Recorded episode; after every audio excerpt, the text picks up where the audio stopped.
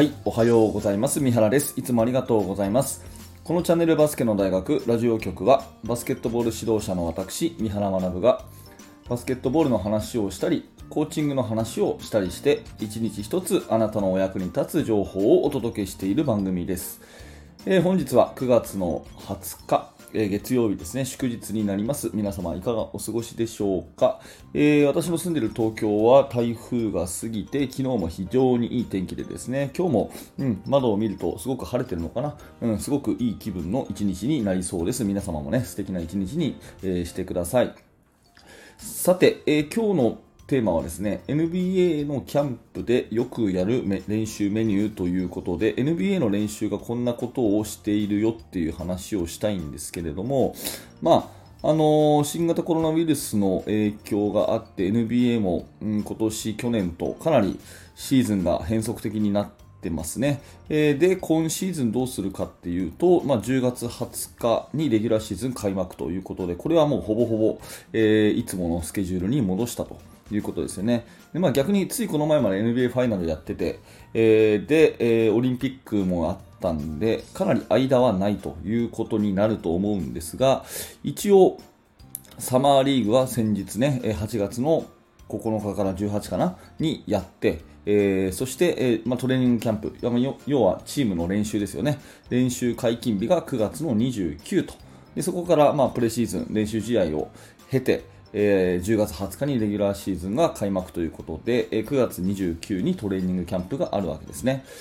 でトレーニングキャンプが始まるとですね私は楽しみなのはうん YouTube とかでですね NBA トレーニングキャンプとかって検索すると大体ねどっかのチームがですね練習を全公開してるんですよこれ、えー、と昔一番早くやったのがね2010年頃のロサンゼルス・レイカーズがやってて、えーまあ、2時間半とか練習するのを全部全部テレビ番組としてですね中継すると。しかもそのアメリカのローカル番組だけじゃなくてですね YouTube で全世界に公開しているというようなのをあってですねあすごいすごい時代になったななんて思ったのがつい10年ぐらい前でそこからもう毎年のようにですね大体ほ、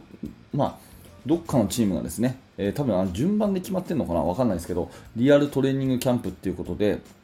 大体どっかのチームが、えー練習を全公開するんですね。え練習初日、2日目、3日目みたいな感じで、それからあのハイライトシーンでいくとね、もうちょっとこう長い時間、10日間ぐらい、大体どういう練習やってますみたいなことを公開されていて、で本当にこう、なんていうのかな、見せたくないところは公開してないんだとは思うんですけれども、その、まあ、全体像みたいなものはね、十分つかめるということで、えーまあ、9月の29日以降はですね、多分 YouTube 上で NBA の本当の練習のじょあの様子がね、見れると思うんですね。で、過去私はですね、まあ、そのリアルトレーニングキャンプを動画たくさん見てですね、えさすがに現地でえー本物を見たことはないんですけれども動画をたくさん見てですねあ大体こんなことやってんだなっていうのを毎年思うんですけど共通する練習メニューがですね、まあ、3つぐらいあるかなと思っていて、えーそれを今日はお話をします。で1つ目はですね、合わせのシューティング練習、ね、合わせのシューティング練習、これ大体やりますね。えーで、2つ目はね、え結構きついディフェンスフットワーク練習、ね、結構きつめのディフェンスフットワーク練習、これも大体やります。それから、えーきついスリー面、スリー面ですね、えーあのスリー面です。あれも大体やってるんですね。で、これをまあなんでかなっていうのをちょっと今日はお話をしたいんですけれども、えー合わせのシュート、ね、それからきついであのディフェンスのフットワーク、そしてきついスリー面、この辺は大体どこもチームもやってるなと思っていて、でこれはね、ひとえにね、そのチームの雰囲気作りみたいなものをすごく重視してるんじゃないかなと思うんですね。えーすごいきついディフェンスのフットワーク、例えば1対1をね、延々と1分間やるとかね、うん、ドリブル1対1を延々と1分間やるとか、あとは、まあ、シェルディフェンスみたいな形で4対4の、ねえーディフェンス練習、オフェンスはこうパスをどんどん回すと、それに対して、えー大きな声を出して、ね、ディフェンスをとにかくあの作っていくっていう、そんな練習ですね。えーそんなのをまあバンバンバンバンやると。で、めちゃめちゃハードに、時間もね、長めに、えーきつい設定をしてですね、でそれが一段落するとチーム全員がこう拍手をしてねおよくやったよくやったみたいなねそういう雰囲気になるようなそういう練習が結構多いんですよね。でスリーメンとかについても、まあ、ダッシュしてですねダッシュして、えー何往復もすると、ね、で全部ダンクに行く、うん、そういうまあジャンプスプリント、ね、で強いパスを出してあのとにかく走る練習ですよね、まあ、そういうのをやってですね、えー、まあ、体力をつけるっていうこともあると思うし、まあ、速攻の走るコース、システムの練習っていうのもあると思うんですけど、まあ、一番はですねそのチームの盛り上がり、雰囲気作りみたいなものが結構、あのー、意義としてあるんじゃないかなと思うんですね。スリーメンバーっとこう走ってやって終わったらですねチーム全員がこうああの笑顔でハイタッチしてるシーンなんていうのが見れるんですね、まあ、もしかしたらもしかしたらそのリアルトレーニングキャンプっていうことで、えー、メディアに公開する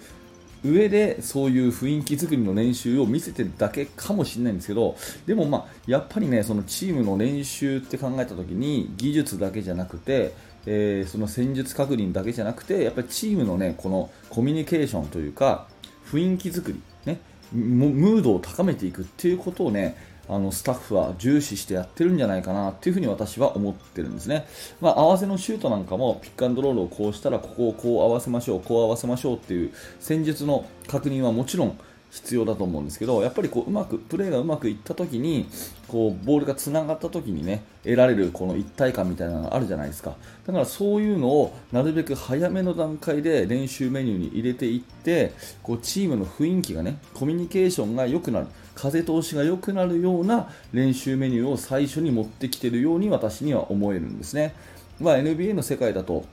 まあ、これは想像するしかないんですけども、まあ、選手たちはみんな超一流と。プライドがすごい高いということですよね、まあ、俺が一番だというようなところで、まあ、ややもするとそういう、まあ、ギスギスしたっていうかね、うんまあ、その個人主義のそういう、まあねえー、人間関係になりがちなところは絶対あると思うんですね。うんまあ、それに加えてやっぱりそのトレードとかが激しいんで例えば今年のレイカーズとかすごいことになってるじゃないですか、ね、あのどっかから来たとかそういうねどっか行っちゃったとかそういうトレードがすごく激しい中でやっぱり人間関係を構築していく、うん、いい人間関係いいコミュニケーションを構築していくっていうことがすごいすごい大事だっていう中でしかも時間があんまりないと。ね、それをなるべく早い段階でこうやっていかなきゃいけないっていうことを考えたときにその練習そのものの目的が体力をつけることも大事かもしれないし技術や戦術を身につけることも大事かもしれないけどやっぱり雰囲気を作るっていうことをね一番メインに置いてキャンプ入ってるんじゃないかなっていうふに私はね毎年こう見れるんですね、まあえー、冒頭申し上げた通りですね9月の29に解禁ということなので、まあ、日本時間の30日かな。多分この、ね、9月の月末になると NBA のトレーニングキャンプの様子がですね動画、まあ、SNS とかで発信されると思うんでちょっとそこにね私も注目してますし、まあ、もしよかったら今日の話も踏まえてですねああこんなことやってんだなっていうのをあのー見ていただくとですね多分今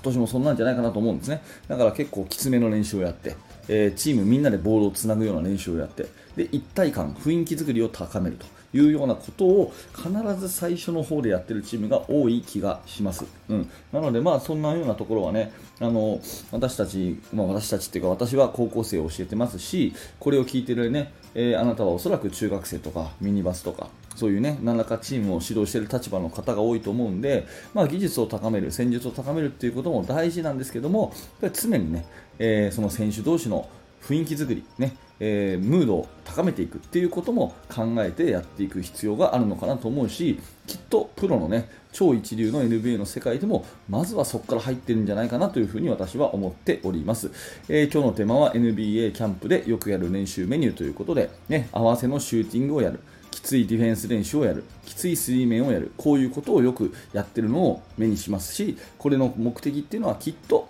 チームの雰囲気作り、一体感を作るというね、そんなところなんじゃないかなというところなんで、えー、自分のチームでもね、こういうものは大切にしていきたいなというふうなお話です。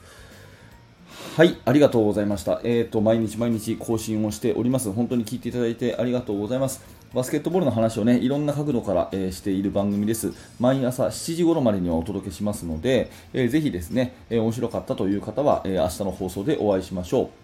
YouTube の方でもやってますし、えー、いろんなあの音声コンテンツでですね、えー、お届けしております。ぜひあの聞いていただきたいのはスタンド FM ですね。スタンド FM の方をアプリダウンロードしていただいて、えー、でこの、ね、バスケの大学も毎朝毎朝スタンド FM でお届けしますんで、えー、そちらの方でですね聞いていただければと思います。また、えー、アンカーとか Apple Podcast、えー、Spotify いろんなポッドキャストで同時配信してますので、えー、おあのお好きなプラットフォームでぜひね、えー、バスケの大学毎朝聞いていただければ嬉しく思います。はい、ありがとうございました。三原学でした。それではまた。